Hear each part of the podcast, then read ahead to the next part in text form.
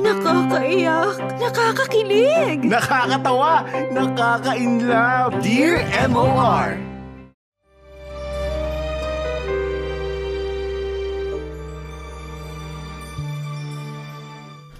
Dear MOR, Bago ang lahat ay hayaan niyo sana akong bumati ng isang magandang tanghali sa lahat, lalong-lalo na nga sa inyo Popoy at Hasmin.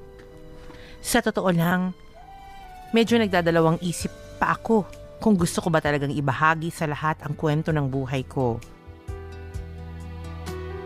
At dahil sa kailangan ko mga payo nyo, nilakasan ko na ang loob ko. Alam ko kasi na pwedeng may maawa o magalit sa akin. Pero bago ko simulan ng pagkukwento, magpapakilala muna ako. Itago niyo na lang ako sa pangalang Mario. Lahat ng mga taong involved sa kwentong ito ay pinapalitan ko ng pangalan para na rin sa privacy naming lahat. Popoy at Hasmin, lumaki ako sa isang broken family. Apat kaming magkakapatid at ako ang panganay. Pero nang mamatay ang tatay ko at si mama na lang ang bumubuhay sa amin, kinailangan niyang ipaampon sa isang kamag-anak namin ang pangatlo kong kapatid. Halos magkakalapit lang ang mga edad namin at lahat kami ay nag-aaral. Dahil na rin sa trabaho ni mama kaya kahit paano ay hindi kami masyadong hirap sa buhay. Yung tama lang, tama lang na nakakakain ng maayos araw-araw. Popoy at Hasmin maayos naman ang lahat maliban lang sa isa. Ang nanay ko. Oo, siyang dahilan kung bakit medyo okay-okay ang buhay naming magkakapatid. Kaya lang, sa hindi magandang paraan niya nakukuha ang mga perang kinikita niya. Isang GRO si mama at isang malaking kahihiyan yon para sa amin. O babe, kumain ka lang ng kumain dyan ha. Binilin sa akin ni mama na ubusin mo raw yung ginawa niyang lasagna para sa'yo. Oo, ito na nga oh. Inuubos ko kahit usog pa ako. Pakisabi kay tita, salamat dito sa lasagna ha. Hindi pa man ako nakakabawi dun sa dinner treat niya nung isang gabi. Nawan pa niya ako nito. Sarap mo raw kasing lutuan. Lahat daw masarap sa'yo. Saka inuubos mo talaga kaya hindi sayang ang effort. Alam mo ba na habang ginagawa niya yan, sinabayan ng sermon. Mag-aral na raw akong magluto para sa'yo. Alam mo, medyo tama naman yung mama mo, baby. 19 years old ka na pero hindi ka pa marunong magluto ng kanin sa kaldero. Puro ka rice cooker. Uy, grabe ka ha. Hindi naman. Marunong naman akong magsaing, no? Saka may alam akong lutuin. Ano? Pansit Canton, instant noodles. Ah, ganon. Yabang mo ha. Porke marunong kang magluto, ginaganyan mo ko. Kapag ako talaga natutong magluto ha. Sisiguraduhin kong hindi ka na magkakasya sa pinto dahil lahat ng lulutuin ko, uubusin mo Ba? na. Yun ay kung hindi sunog yung luto mo. Tumigil ka na nga dyan. Grabe ka sa akin ha. Ano kasing magagawa ko eh. Hindi naman ako mahilig magluto. Sana nga nagmana na lang ako kay mami. Eh di sana, hindi mo ako inaasar ng ganyan. Ito naman oh. Kahit hindi ka marunong magluto, mahal pa rin naman kita. Aba, dapat lang no. Hindi mo ako ginawang girlfriend para maging tagaluto. Opo. Pero pakisabi talaga kay tita salamat ha. Sa uulitin ka mo. Pero alam mo, natutuwa ako sa mga magulang mo kasi ang babait nila. Kahit may kaya kayo sa buhay, hindi sila mayabang tulad ng iba. Parati kasi nilang sinasabi na kahit ikaw na ang pinakamayamang tao sa mundo, magiging baliwala lang yun kung hindi ka magiging mapagkumbaba. Alam mo yun, kung hindi mo itatapak ang mga paa mo sa lupa. Kaya ganun sila kapait. Ang swerte mo kasi sila yung naging magulang mo. Oo naman, no? Ako na ang pinakamaswerteng anak sa buong mundo. Nagkaroon kasi ako ng supportive at mapagmahal na magulang. Eh, yung sa'yo, Anong sa akin? yung mama mo. Mm, anong klaseng nanay ang mama mo? Tsaka, ano palang trabaho niya? Ang alam ko lang kasi yung sa papa mo eh. Ah, Ay, babe naman eh. Five months na tayong dalawa, pero pangalan lang ng mama mo yung alam ko. Tapos never mo pa akong dinadala sa bahay. eh kasi di Magulo nga. ang bahay mo, okay. Gets ko na yun. Eh ano naman ngayon, di ba? Presidente ba ako ng Pilipinas para maglagay ka ng red carpet sa bahay niyo kapag darating ako? Eh, nakakahiya kasi babe. Pangit ang bahay namin. Magkakasakit ka lang doon. Daming lamok doon sa kalikabok. Ay, ang OA ha? Ano yung bahay niyo, haunted house? Maraming agiw? Hey babe, hindi naman bahay niyo yung pinunta ko. Kundi pamilya mo. Gusto ko silang makilala, lalo na yung mama mo. Tsaka syempre, gusto ko ring makilala nila ako. Seryoso ka naman sa akin, di ba? Oh, bakit naman naging ganyan yung tanong mo? Eh kasi ang sabi nila, kapag ang lalaki daw seryoso, pinapakilala niya sa buong pamilya niya yung babaeng nagugustuhan niya. Pinakilala naman na kita sa mga kapatid ko, di ba? Ibig sabihin nun, seryoso ako. Oo, sa mga kapatid mo. Pero sa mama mo, hindi pa. Ni hindi ko nga alam kung anong itsura niya eh. Bakit pa parang ayaw mo kong ipakilala sa kanya? Kinahihiya mo ba ako? Kahit kailan, hindi mangyayari yun. Eh di kung ganun, dalhin mo na ako sa bahay niyo. Eh, gulo nga eh. Okay. Sige, ganito na lang. Ayain natin yung mga kapatid at mama mo na kumain tayo sa labas. Ano, game? Eh, busy sila. Kahit weekend? Busy? Babe naman eh. Sige na, pumayag ka na. Please? Okay, fine. Pag-iisipan ko. Ay, grabe ang arte ha. Pag-iisipan pa talaga. Huwag na. Ito naman oh. Dapat na sila unang makaalam na girlfriend mo na ako, di ba? Eh, bahala na. Sige na, kumain ka na dyan. Nanonood pa tayo. Tatlong pelikula pa yung gusto mo, di ba? Mag-aalauna na ng hapon. Sige na, ubusin mo na yan. Ay, sige na nga. Popoy at Hasmin, wala ni isang kaibigan ko nakakakilala kay mama. Kaya naman ganun siya o ganun ko siya itago sa girlfriend kong si Angelica. Sa tuwing nagsasabi siya sa akin na ipakilala ko na raw siya sa nanay ko, oo lang ako ng oo pero ang totoo, wala talaga akong balak na magkakilala silang dalawa. Alam ko naman kasi na kapag nalaman ni Angelica ang tungkol sa maduming trabaho ng nanay ko, iiwan niya ako. Ikakahiya niya ako at ayokong mangyari yun. Hindi ko hahayaan na masira ni Mama ang nag-iisang tama sa buhay ko.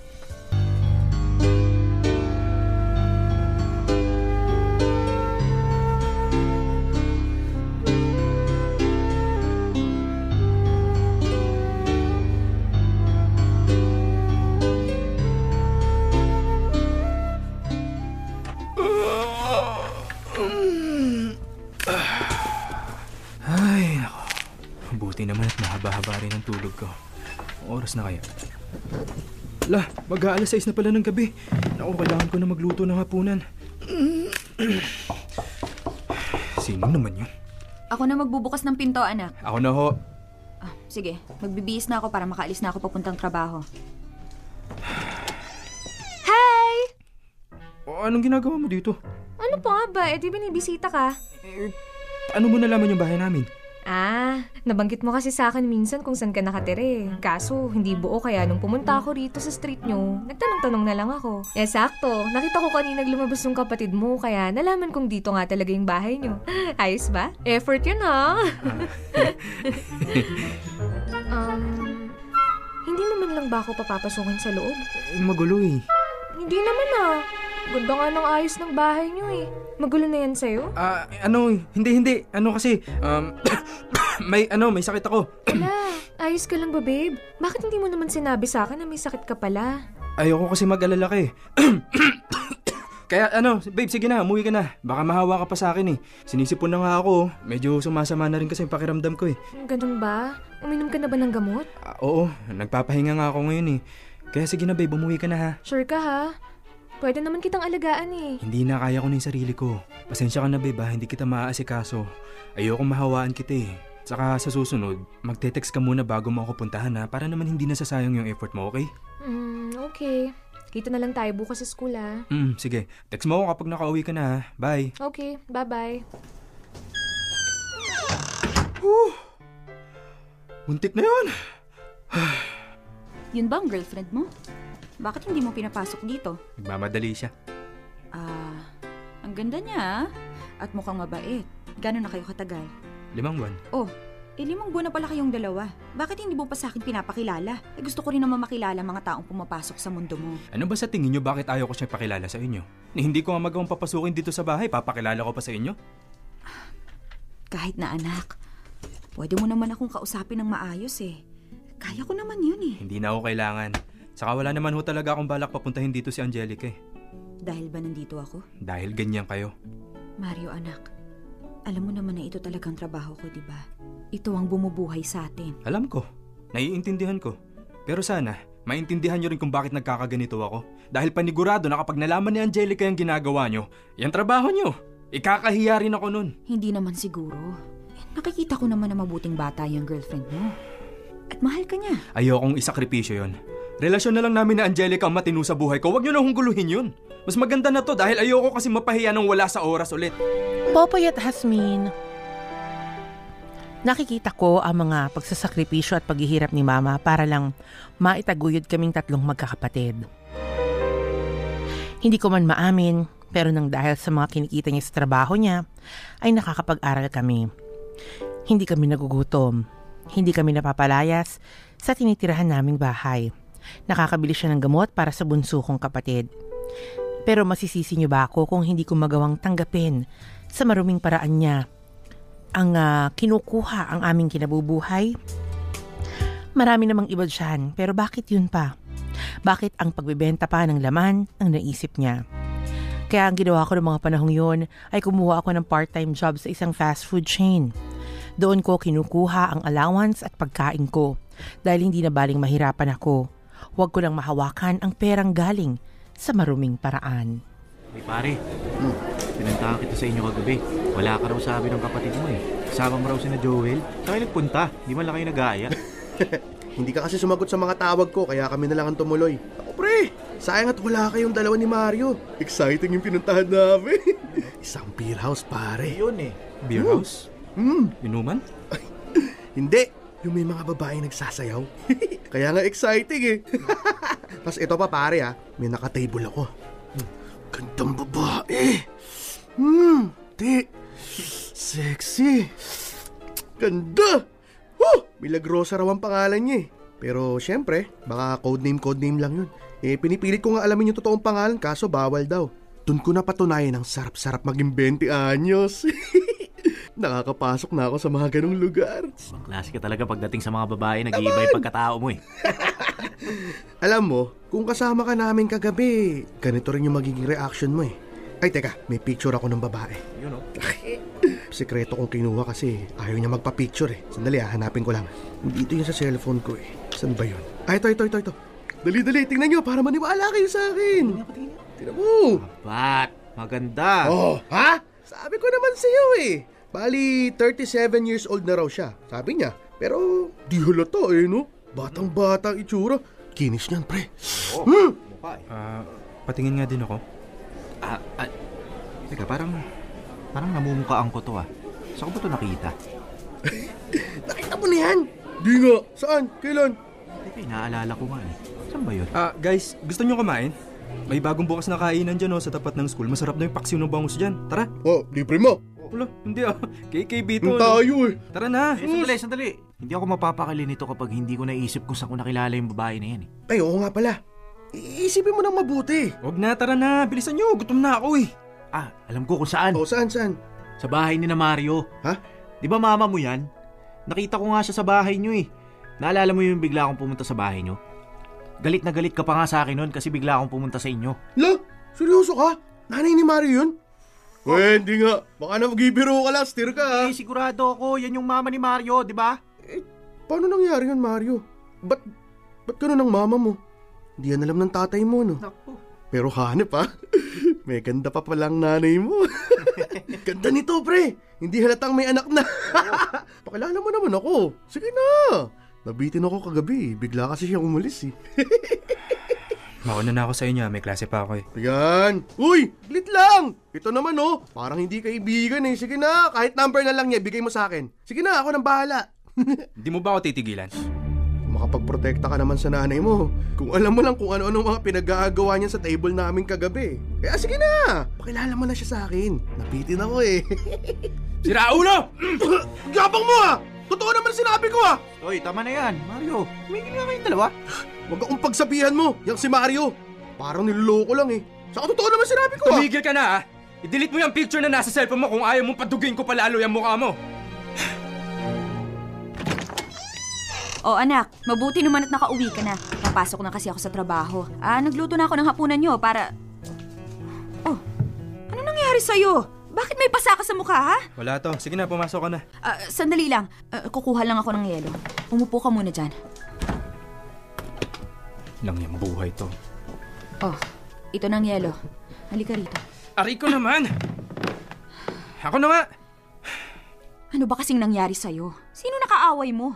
At kailan ka pa natutong makipag-away, ha? Akala ko ba inaalagaan mong pangalan mo sa school nyo tapos ganyan ang gagawin mo? Wala lang to. Sige na, papasok na ako sa kwarto ko. Sino bang umaway sa'yo? Dapat kasi hindi mo na lang pinatulan para hindi ka nagkaroon ng kaaway. Dapat umiwas ka na lang. Tama na, ma! Please!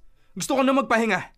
Mario, paano ko malalaman kung anong problema mo kung hindi ka nagsasabi sa akin? Kung naiinis ka sa akin? Pasensya na lang dahil nanay mo ko. Natural sa akin na mag-alala sa nakita ko sa'yo ngayon. Kaya hindi ka papasok sa kwarto mo hanggat hindi mo sa akin sinasabi ko anong nangyari sa'yo. Gusto mo malaman? Paano kung sabihin ko ikaw yung dahilan kung bakit napaaway ako ngayon? Ano, may magagawa ka ba? Wala naman, di ba? Ako?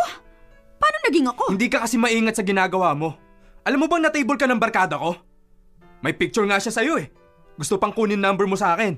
Sinuntok ko siya. Nakakahiya, di ba? Barkada ko, customer mo. ano ma? Natahimik ka. Wala ka na masabi ngayon, no? Huwag kang mag-alala. Sanay naman na ako eh. Sanay na sanay na ako na mapahiya dahil sa'yo. Dahil dyan sa trabaho mo. Mario, makinig ka sa akin. Pasensya ka na ako. Huwag na. Tama na. Kahit naman anong paliwanag mo, hindi mababago yung katotohanan na kinakahiya kita eh. Narinig mo yon? Nakakahiya ka! Para sa'yo, responsable ka nanay, pero para sa akin, hindi. Dahil kung responsable ka, pipili ka ng matinong trabaho. Pipiliin mo yung normal na buhay para sa amin, hindi yung ganito! Ito lang naman ang alam ko eh. Ito lang ang kaya ko. Yan lang ang kaya mong gawin? Ang ibenta ang katawan mo sa mga lalaki? Magpabayad para sa isang gabi? Alam nyo, sa tuwing nakikita ko kayo, nandidiri ako eh. At alam nyo kung saan ako pinaka nagagalit? Pati buhay ko dinadamay nyo dyan sa kalokohan nyo. Kaya wag na ho kayo magpaliwanag. Naiintindihan ko na kahit kailan, hindi ko kayo maipagmamalaki dahil wala ka namang kayang ipagmalaki sa ibang tao.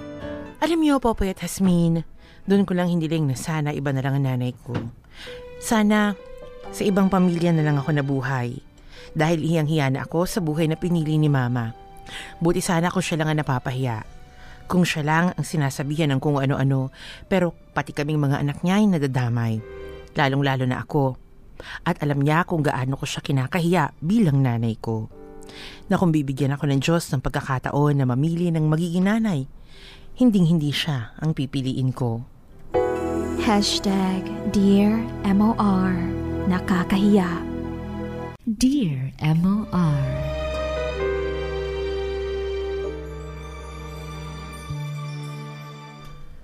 Popoy at Hasmin, simula noon ay mas lalo ako naging mailap kay mama.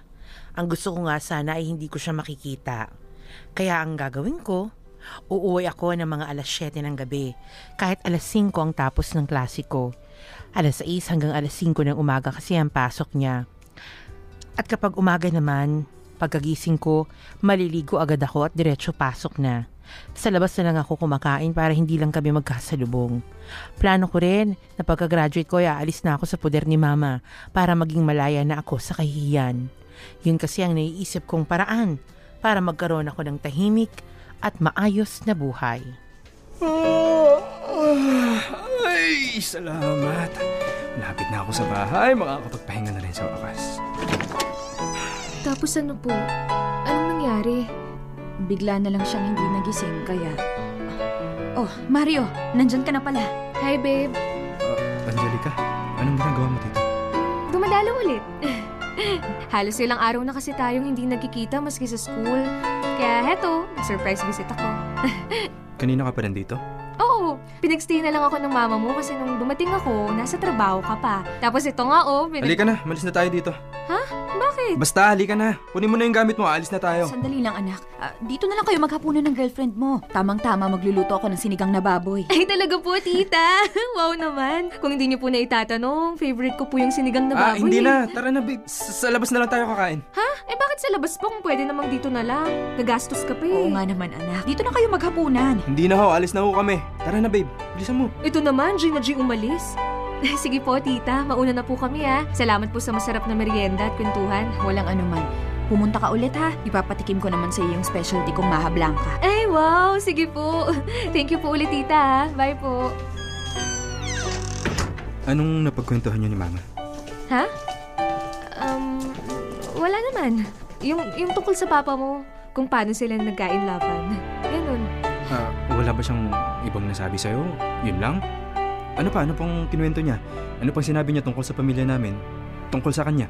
Bakit pa parang masyado kong napaparanoid dyan? Ano naman ngayon kung sabihin sa akin lahat ng mama mo tungkol sa pamilya niyo? May karapatan naman akong malaman yun, di ba? Kasi girlfriend mo ko. Ah, may iba pa ba siyang sinabi sa'yo? Yun yung tinatanong ko na gusto kong sagutin mo. Angelica, sagutin mo ako. Ano po yung mga sinabi niya sa'yo? Okay, fine. Mukhang alam ko na rin naman kung saan nanggagaling yung pag-aalala mo eh. Alam ko na, okay? Wala sa akin tinago ang mama mo. Alam ko na kung ano yung trabaho niya. Anak ng... Kung ano ang paghihirap niya para buhayin lang kayong tatlo. Kung gaano siya nasaktan noon nung pinaampun niya yung mga kapatid niyo. Pwede ba sa susunod, magpaalam ka muna sa akin bago ka pumunta sa bahay? Para saan? Bakit ako magpapaalam sa'yo ha? Dahil ayaw mo makausap ko ang mama mo, ganon? Para hindi ko siya makilala? Oo, dahil nahihiya ako sa'yo. Eh bakit nga? Dahil sa trabaho ng mama mo. Ayos lang naman sa akin yun eh. Bakit kailangan mong itago sa akin yun? Kasi ikakahiya mo rin ako. Sino ba may gusto na magkaroon ng boyfriend na ang pangit ng buhay ng pamilya, na may ganong nanay? Sino bang nagsabi sa'yo na ikakahiya kita, ha? Alam mo, hindi ako ganong klase ng tao. Mahal kita, Mario, at tanggap ko kung anong klaseng buhay ang meron ka. Sa una ka lang ganyan. Pero hindi rin magtatagal, lalayuan mo rin ako. Hindi nga kasi ganun yung mangyayari. Bakit mo ba pinangungunahan yung mga bagay-bagay, ha? Kasi sigurado ako sa bagay na yon. Kaya nga ayokong makilala mong nanay ko dahil ayokong pati ako ikahiya mo. Sige nga, Angelica. Paano mo sasabihin sa mga magulang mo na isang GRO ang nanay ng boyfriend mo, ha? Sa tingin mo, hindi ka nila pagbabawalan na makipagkita sa akin? At sa tingin mo rin ba hindi ka nila tatanungin kung anong klaseng pamilyang meron ng boyfriend mo, ha? See? Nakukuha mo na ba yung pinupunto ko dito? Kaya hanggat maaari, tinatago ko. Ikaw na nga lang ang meron ako eh. Yung relasyon na lang natin ang maayos sa akin, magugulo pa? Pero mama mo yun, Mario. Di ba dapat hindi mo siya kinakahiya? Magpalit tayo ng pwesto. Ikaw na sa sitwasyon ko. Hindi mo rin ba gagawin yung ginagawa ko? May rason ako kung bakit ganito ako sa kanya. Kasi balibalik na rin man ang mundo, nakakahiya pa rin siya. Nahihiya pa rin ako sa mga ginagawa niya. Popoy at Hasmin, nagkaroon na kasi ako ng girlfriend before. First girlfriend and first love. Pero nang malaman niya na isang GRO ang nanay ko, pinaghiwalay kami ng mga magulang niya. Nakakahiya raw kasi ang family background ko. Mahirap na nga raw kami, nakakahiya pa ang trabaho ni mama. Yun ang iniiwasan ko mangyari sa amin ni Angelica. Kaya ginawa ko ang lahat para malayo sila sa isa't isa. Kaya lang ang girlfriend ko mismo ang gumagawa ng paraan para mapalapit sa pamilya ko. At naiinis naman ako kay mama. Dahil alam na nga niyang ayoko ay hinahayaan lang niyang magpunta-punta si Angelica sa bahay. Kapal-kapal talaga ng mukha mo, kabit! Nakikiusap po ako. Huwag kayong gumawa ng eskandalo dito. At ako pa talaga nag-eskandalo dito, ha? Bakit? Ako ba ang kabit dito? Di ba ako ang asawa ng lalaking kinakalantari mo? Ano ba yun? May nag-aaway yata sa labas ah. Umalis na ho kayo dito. Hindi. Si mama yun ah. Anong nangyayari sa labas? Hindi ako aalis dito hanggat hindi kita nakakalbo! Malandi ka! Ma! Anong nangyayari dito? Mario, pumasok ka na sa loob. Ako nang bahala rito. Sige na! Ano ho bang nangyayari dito? Bakit niyo sinasaktan yung nanay ko? Hindi mo alam kung anong ginawa ng nanay mo sa akin? Hindi mo alam? Naging kabit lang naman siya ng asawa ko. Narinig mo ba ako, ha? Kabit yung nanay mo! Tama na! Pinapatigil mo ako? Bakit? Kasi nahihiya ka sa anak mo? Sa mga taong nandito?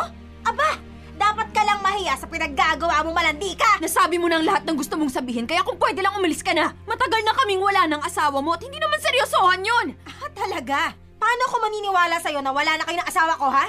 Dakilang sinungaling ka, di ba? Malandi pa! Kasi yun ang totoo. Wala na kami ng asawa mo kahit tanungin mo pa siya. Maniwala ka sa akin! Sa bagay, hindi naman talaga magtatagal sa'yo ang asawa ko. Kasi ang mga katulad mong babae, hindi naman sineseryoso ng kahit asinong lalaki. Hindi ka lang malandi, mukha ka pang pera. Layuan mo ang asawa ko, ha? Kung ayaw mo mabulok ka sa kulungan. Makaalis na nga dito. Nandidiri ako kapag nakikita kita. Hoy, ikaw, iho. Pakibantayan mo yung nanay mo, ha? Baka kasi sa ibang ibon na naman magpapugad. O kayo! Tapos na palabas! Malis na kayo dito! Chismoso, chismosa. Anak, Huwag niyo akong kausapin. pasensya ka na anak. eh. Hindi ko naman alam na hantong sa ganitong lahat eh. Palagi namang hindi niyo alam eh. Saka lang kayo natatauhan kapag napahiya na kaming mga anak mo. Kapag pinagchichismisan na tayo ng mga kapitbahay. Kapag iba na yung tingin sa inyo ng lahat. Seryoso ma? Hindi ka na nakontento sa pagiging GRO, nangabit ka pa? Kailangan kong gawin yun. Intindihin mo naman ako. Intindihin? Saan doon ang iintindihin ko ha? Wala ma. Dahil kahit anong paliwanag mo, kahit kailan hindi magbabago ang tingin ko sa'yo na wala ka talagang kwentang nanay. Kung wala akong kwentang nanay, edi sana pare-parehas tayong nasa kali ngayon. Pare-parehas tayong kumakalam ang mga sikmura at higit sa lahat hindi kayo nakakapag-aral. Oo nga! Napapakain nyo nga kami araw-araw. Nakakapasok kami sa eskwelahan. Pero alam niyo ba yung pakiramdam na sa tuwing lalabas ako sa pinto na yan, samot-saring mata ang nakatingin sa akin? Habang naglalakad ako, kung ano-anong naririnig kong bulungan na nakakahiya yung nanay ko. Na lahat ng pinapasok mo sa pamamahay na to, galing sa maruming paraan. At hindi ka pa nakontento, sinagad mo pa? Ginawa mo pang kabit yung sarili mo? Wala naman akong iba magawa eh. Kinailangan kong gawin yon. Kinailangan kong magbukang pera para sa pamilya natin dahil may sakit ang kapatid mo noon. Kailangan ng malaking pera. Tapos kayong dalawa ni Marie, kailangan ng tuition fee. Dito sa bahay, kailangan ng pambili ng pagkain, pambayad sa kuryente, sa upa. Sa tingin mo, paano ko gagawa ng paraan ang lahat ng yon, ha? Hinayaan kong masira ang pagkatao ko para lang mabuhay ko kayo. Nagbingi-bingihan ako sa mga sasabihin ng iba para mapag-aral ko kayo. Ano bang akala mo, Mario, ha? Hindi ko alam kung anong ginagawa ko. Hindi ako nandidiri sa sarili ko. Kung alam mo lang kung gaano kahirap ang sitwasyon ko. Pero wala eh. Ito lang ang alam ko.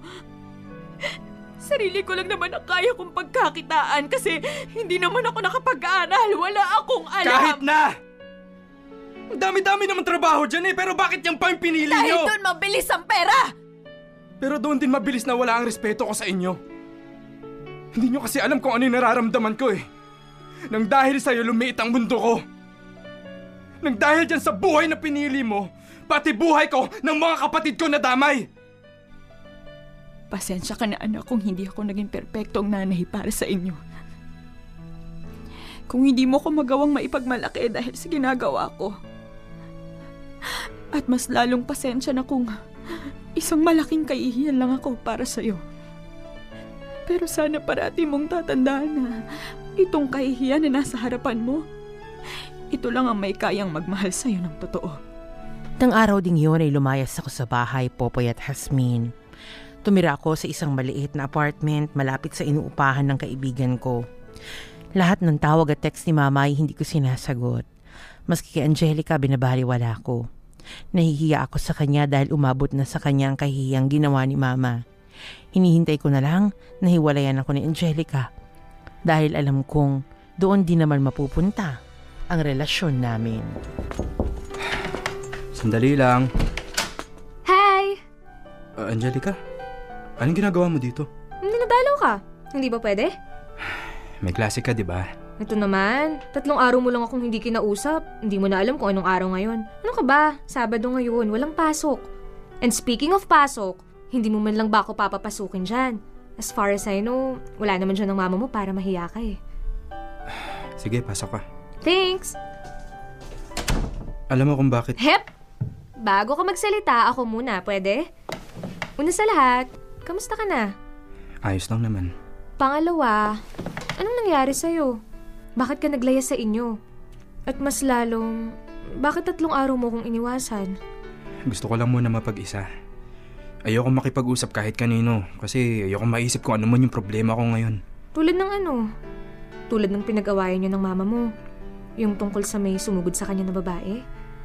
Paano mo nalaman yun? Okay, bago ka mag-react, magpapaliwanag muna ako. Nung gabing naglayas ka, tinawagan ako ng mama mo. Humingi ng tulong sa akin. Nagtanong kung saan ka raw ba pwedeng pumunta. Kasi ang sabi niya, basta alam lang niya kung nasan ka, hindi na siya kakabahan. Anong sabi mo? Malamang wala akong nasabi. Hindi ko naman talaga alam kung saan ka pwedeng pumunta eh. Di maski nga sa trabaho mo, wala akong nahanap na sagot. Buti na lang nakausap ko si Joel. Tinanong ko kung nakita ka ba niya. Ang sabi naman niya, nandito ka raw. Kaso nung pumunta ako, wala ka rito o baka naman nandito ka lang pero hindi mo ako pinagbubuksan ng pinto. Tulad nga ng sinabi ko kanina, ayoko muna makipag-usap kahit kanino. Okay, nagigets kita. Pero Mario naman, tatlong araw na oh. Hindi pa ba humupa yung galit Ano mo? ba talagang ginagawa mo dito? Hindi ako naniniwala na gusto mo lang akong kamustahin. Okay, fine. Aside sa balak naman talaga kitang kamustahin, pinapunta rin ako ng mama mo. Iniisip niya na baka ako ang makapagpabago ng isip mo na obviously, hindi mangyayari yon. So ang gagawin natin dito, kakausapin kita. Wala akong sasabihin. Alam ko na may kasalanan ng mama mo, pero hindi naman tama na pagsabihan mo siya ng kung ano. Angelica, please, tama na, okay? Hindi ako titigil dito hanggat hindi mo naiintindihan. Ang problema kasi sa'yo, sarado yung isip mo. Ang gusto mo, ikaw lang ang palaging iintindihin, ikaw ang uunawain, ikaw ang papakinggan. Pinakinggan ko na siya. Pero pasensya na lang ha. Kasi hindi ko matatanggap yung paliwanag niya. Nakakahiya yung ginawa niya. Oo, nandun na ako. Nakakahiya na. Pero isipin mo na lang na nagawa lang niya yun para sa inyo. Hirap-hirap kaya ng sitwasyon ng mama mo, Mario. Ano ba? Tatlo niya kayong pinag-aaral. Siyempre, nandyan pa yung mga babayarang bills, yung pagkain niyo, yung allowance niyo. Hindi mo man lang ba naisip yun? bakit? Yun lang ba yung talagang alam niyang trabaho? Ang dami-dami naman diyang iba. O sige, granted na hindi yun yung trabaho niya. Iba. Tapos parati kayong nagkukulang sa pera. May kailangang huminto sa inyo sa pag-aaral. Tapos kapag na-ospital yung kapatid mo, problemado kayo sa pera. O syempre, sinong masisisi? Di ba mama mo naman? Saan siya lulugar? Tsaka alam mo naman na yun lang yung alam niyang paraan para kumita ng pera. Ang hirap-hirap kayong umanap ng matinong trabaho kapag hindi ka tapos sa pag-aaral. Pwede ba? Intindihin mo naman yung sitwasyon ng mama mo. Hindi lang yung puro sayo. Hindi mo ako naiintindihan, Angelica eh. Hindi kasi ikaw yung napapahiya. Hindi kasi ikaw yung nakakarinig ng mga sinasabi ng ibang tao. Pero mama mo yun, Mario. Uulitin ko ha, nanay mo yun. Di ba nga dapat ikaw ang unang nagtatanggol sa kanya? Di ba nga dapat ikaw ang unang umiintindi sa Bakit mo kanya? ba siya kinakampihan, ha? Dahil naaawa ako sa mama mo. Ang parati mo lang kasi nakikita yung mga pagkakamali niya, yung mga pagkukulang niya. Pero nakita mo ba yung mga paghihirap niya para sa inyo? Di ba hindi? Iyak nang iyak si tita sa akin dahil nasaktan siya sa mga sinabi mo. Nasasaktan din naman ako sa mga ginagawa niya. Kung sino-sinong lalaki na lang yung kasama niya. Sa tingin mo ba madali para sa akin na nakikitang binabastos yung nanay ko? Hindi. Pero ano magagawa ko? Trabaho niya yun eh. At dahil sa trabaho na yun, wala na siyang ibang dinala sa bahay kundi kahihiyan. Ano nga ba maaasahan ko sa'yo? E ni minsan hindi mo naranasan na nararanasan ko eh. Kasi yung mga magulang mo edukado.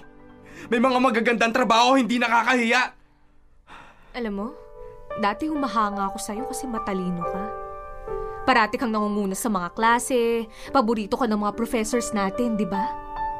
Pero sa pinapakita mo sa akin ngayon, sa mga narinig kong paliwanag mo, napatunayan kong hanggang academics ka lang pala, Mario. Hanggang pang school lang yung talino mo. Kasi kung talagang matalino ka, hindi mo pagsasalitaan ng kung ano-ano ang mama mo. Angelica. Hindi na. Okay lang. Gets ko. Gets ko na na kahit anong sabihin ko dito, ganyan ka talaga sa mama mo. Pero napatanong lang ako eh. Kung hindi mo kayang respetuhin at mahalin ang mismong nanay mo, paano mo ako magagawang mahalin ng totoo, ha? Naiintindihan ko ang galit mo. Pero nagsorry siya, nagpaliwanag pero hindi mo tinanggap. Pag-isipan mo ang lahat, Mario. Kahit ganyan ang mama mo, alam mo, maswerte ka dahil nagpapakapagod siya. Mapakain ka lang. Mabihisan ka lang. Mapag-aral ka lang. Hindi ka tulad ng ibang anak dyan, pinababayaan ng mga magulang. Pakaswerte mo pa rin. Sana naman makita mo yun. Popoy at Hasmin, may mali ba ako? May mali ba sa naging reaksyon ko? Mali ba na ikihiya ko mismo ang sarili kong nanay kahit nakahiyahiya naman talaga siya? Napaisip at napatanong kasi ako. Sa mga narinig ko kay Angelica, bakit parang may mali akong nagawa? Sa totoo lang, pagod na akong magalit. Pagod na ako sa lahat. Kaya lang, sa tuwing nakikita ko ang mga ginagawa ni Mama, bumabalik na naman ang galit ko. Ano bang dapat kong gawin, Popoy at Hasmin? Paano mawawala itong galit na nararamdaman ko? Dahil kahit na anong gawin ko, hindi ko na mahanapan ng respeto at pagmamahal ang puso ko para kay Mama. At alam kong mali yun dahil nanay ko siya. Sana matulungan niyo akong maliwanagan ang isip ko dahil sa ngayon ay sobra na akong nahihirapan. Dito ko natatapusin ang liham kong ito. Umaasa ako na sana mabigyan nyo ang mga payong makakatulong sa akin. At ngayon pa lang ay magpapasalamat na ako sa inyong lahat. Maraming maraming salamat. Lubos na gumagalang, Mario. Hashtag Dear MOR Nakakahiya. Cold there in my shadows. To never have sunlight on your face. That song is dedicated to my mom Advance Happy Mother's Day, Mom. You're the best. Charing Kevin. 146. Yan ang oras natin. You know, I really like this song. Every time talaga na may mga kwentong nanay, mga kapamilya. This is what I always play. Wind Beneath My Wings. Ni, ah, Beth Midler. Because this song reminds us of our mothers. Etong kantang to, pinapaalala lang sa atin ito mga kapamilya, kung gaano tayo dapat magpasalamat sa mga nanay natin. Kasi ako naniniwala ako, kahit gaano kasama ang nanay ninyo, kahit na wala man siya sa tabi ninyo for the longest time, pinamigay man niya kayo o nawala siyang bigla,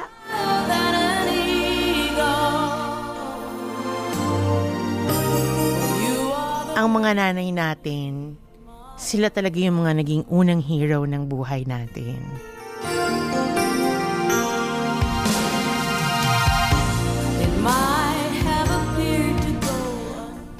Kasi sila yung nagdala sa atin for how many months? For nine months, sila yung nagbuntis. Sila yung literal na nagbigay ng buhay sa atin hanggang sa lumabas na nga tayo. And walang ina. Walang ina na hindi minahal ang kanilang mga anak. Alam niyo mga kapamilya, minsan, minsan nagalit din ako sa nanay ko. At matinding galit yon.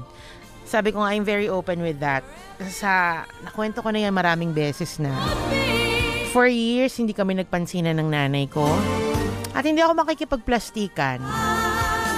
Real talk, real talk lang. Tulad ng ibang mga bata, tulad ng ibang mga anak, minsan namura nyo na yung mga nanay ninyo. Nasumpano ninyo. Minsan nga nasabi nyo mamatay ka na sana, ba? Nagawa ko rin yan sa nanay ko. At ngayon, pinagsisisihan ko na yon.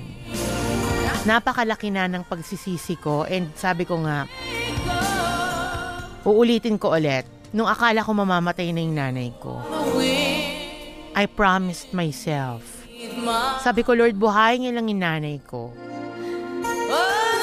Yung matitirang buhay ko, ilalaan ko sa pagbawi sa kanya. At yan din ang gusto kong sabihin sa iyo, Mario, kung nakikinig ka man ngayon, ano.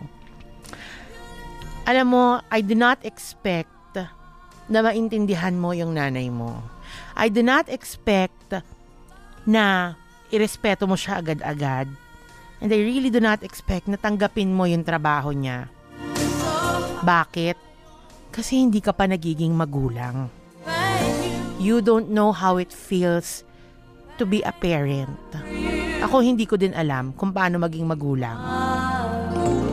Pero ang masasabi ko, sa nakikita ko sa mga magulang ko, isusubo na lang nila ibibigay pa sa mga anak. Lahat gagawin, even the dirtiest job, gagawin nila dahil ang magulang hindi kayang makitang naghihirap ang anak. Okay lang na maghirap sila, wag lang yung mga anak nila. At nakita ko yan sa mga magulang ko.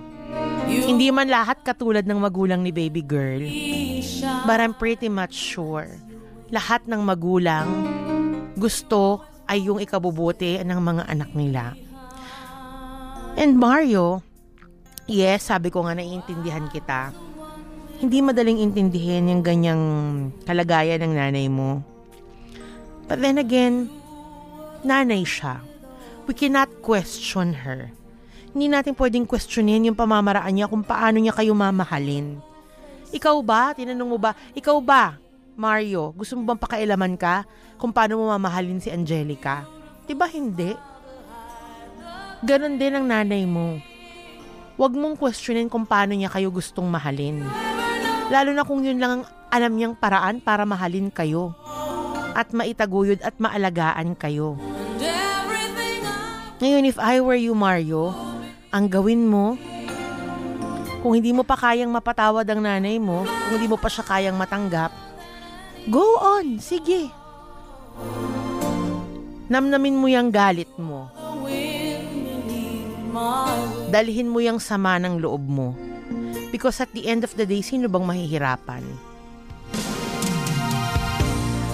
At the end of the day, pag nakikita mong uugod-ugod na ang nanay mo, kinatandaan na niya yung ganyang trabaho, matatanong mo sa sarili mo, anong klase akong anak? Kino-question mo anong klaseng nanay ang nanay mo, pero ikaw na itanong mo ba sa sarili mo, what kind of a son are you? Tayo, totoo to mga kapamilya, tayo pwede nating talikuran ang mga magulang natin. Pero ang mga magulang natin, hindi hindi tayo kayang talikuran. Kaya nga ang daming mga magulang, tatanungin natin, ba't kinukonsinti mo yung anak mo, adik? Bakit yung anak mo? Binibigyan mo pa rin ng pera, ang laki-laki na. Napakabatugan, binibigyan mo pa rin ng allowance. Bakit yung anak mo hindi ka na ba nadala? Sampung taon na sa kolehiyo. Pinag-aaral mo pa rin, wala nang pag-asa. We can never question them dahil magulang sila. Kaya Mario, I hope yung mga sinabi ko would make sense. Maybe not now, but in the future. And I hope hindi dumating sa time, Mario, na katulad mo, katulad ko. Hindi dumating yung time na makita mo yung nanay mo na nag-aagaw buhay na, masyashegi na. Saka mo lang marirealize na you should have loved your mother more. You should have appreciated your mother more. Dahil alam mo, Mario, kung tutuusin, napakaswerte mo. Napakaswerte mo kasi meron kang nanay na mahal na mahal ka. At tama nga yung sinabi ng nanay mo. Ganun man na kinahihiya mo siya, ganun man yung trabaho niya. Pero tandaan mo, at the end of the day, siya lang ang totoong magmamahal sa'yo. Hindi mo naiintindihan ng feelings ng mama mo, sinong ina, ang gustong buhayin ng anak niya sa ganyang paraan. Alam mo kung tatanungin mo siya, ang mama mo mismo ay uh, ikinahihiya niya ang ginagawa niya. Nangingibabaw lang sa kanya na kailangan niyang gawin dahil sa pagmamahal niya sa inyo. It's hard for her to face the people na nakakasama niya. Gabi-gabi, pero kinakaya niya yun dahil mahal niya kayo. I'm a mother too. Hindi man ganyan ang way ng trabaho ko, pero tulad mo din ng mga anak ko. Hindi maiintindihan ang pagmamahal ko sa kanila. Sana Mario, wag mong isara ang puso mo sa mama mo. Yung isang yakap lang Mario, malaking kagaanan na ng kalooban niya yon. Hope na maayos mo ang relasyon niyong mag-ina. Galing yan kay Kashmir sa Monte. Which makes sense, Mario. Hindi mo naman kailangan humingi ng tawad sa nanay mo. Totoo yan. Alam mo mga nanay, don't need to say a word to them. Ako na nagsorry ako sa nanay ko, ay, tulog siya na nagsorry ako sa kanya. Sedated siya, hindi niya ako naririnig. Pero nung nagising siya, I never told her na I'm sorry. Pinakita ko na lang sa kanya. And you don't need to tell her that you are apologizing. Hindi mo kailangan sabihin na mapatawarin mo ko. Hindi mo kailangan sabihin na ma, sorry sa mga nasabi ko na kinahiya kita just a simple hug. Muwi ka lang sa bahay ninyo. Tikman mo lang ulit yung mga luto niya. That's it. Hindi kailangan ng mga nanay na mag-sorry tayo sa kanila. Dahil maiintindahan nila yun agad-agad. At hindi nila hilihiling na humingi tayo ng tawad sa kanila. Okay? Kakarayola tuloy ako. Chareng! Sabi naman ni G-Shock de la Vega, hirap kumita ng pera, auntie. Chareng, Nakakahiya. Ay, na nga. Wala kang kwentang anak, Mario. Alam mo, pasalamat ka, mahal ka ng nanay mo. Mahirap siya o mahirap sa isang taong walang pinag-aralan ang mag-apply at maghanap ng trabaho na malaki ang kita. Ako nga, anim ang anak ko at ang hirap talaga. Sana maunawaan mo nanay mo yan. Yan yan, atido. Ang isang nanay kaya tiisin ng lahat, maitaguyod lang ang pamilya, lalo na at wala siyang katuwang sa buhay. Kaya niyang tiisin ang mga sinasabi ng ibang tao. Pero ang mga masasakit na sinasabi mo bilang anak sa kanya, I'm sure durog na durog siya. Mahal lang kayo ng nanay niyo, kaya niya nagagawa yon. Nakakahiyaman pero kinakaya niya. Kuya Mario, tapusin mo ang pag-aaral mo para may alis mong nanay mo sa trabahong yan. Ikaw lang ang inaasahan niya. Ikaw lang ang may kakayahan na maialis siya doon. Di ba nga? Yun din sinasabi ko sa iyo, Mario, na kung gusto mo talaga maalis yung nanay mo dyan sa ganyan trabaho, and if you really love your family, mag-aral kang mabuti. Imbis na alalahanin mo yung sinasabi ng ibang tao, bakit hindi ka magsipag sa pag-aaral? Para kapag ka-graduate mo, hindi na kailangan magtrabaho ng nanay mo sa ganyang klaseng industriya, di ba? Yun na lang ang isipin mo. Kaya so ginugugol mo yung panahan mo sa 'di ba pag uh, pag pag, pag uh, kakahiya diyan sa nanay mo. 'Di ba? Kasi hindi hindi ko din na nakakahiya eh. 'Di ba? Nakakahiya ka na kinakahiya mo yung nanay mo. Ayun. Anyway, I hope, Mario, this would all make sense to you, no? Sabi ko nga maybe not now, pero pag muni-munihan mo, at ah, life is too short, lalo na nga sa mga magulang natin. 'Di ba? Habang tumatanda tayo, isipin nyo tumatanda din sila. At kailan tayo babawi sa kanila?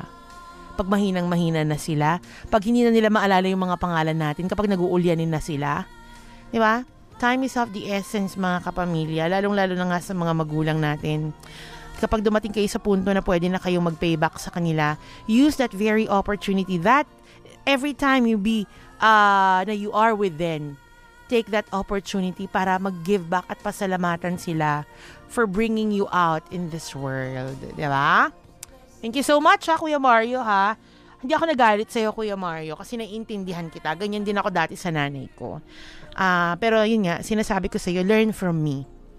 Matuto ka sa mga sinabi ko, Kuya Mario. I'm telling you. Um, napakagaan sa loob. Ang sarap sa pakiramdam na okay kayo ng mama mo at masarap sa pakiramdam na pinaparamdam mo sa nanay mo kung gaano mo siya kamahal. Ang oras natin mga kapamilya, 1.58 na po ng ah, hapon. Programang Dear MOR. Hatid sa atin yan ng EO ah, Executive Optical. And of course, maraming maraming salamat po sa mga nagsipaganap for today. Ang ating mga dramatistas, walang iba kundi ah, si Eunice Dalisay, yan gumanap na si Angelica, ang gumanap na si Mario, walang iba kundi si Warly Alagao, at ang gumanap na naman na nanay ay si Kenneth Ansero. Brainy ako kahit walang kopya. Alam na alam ko yan. Charing.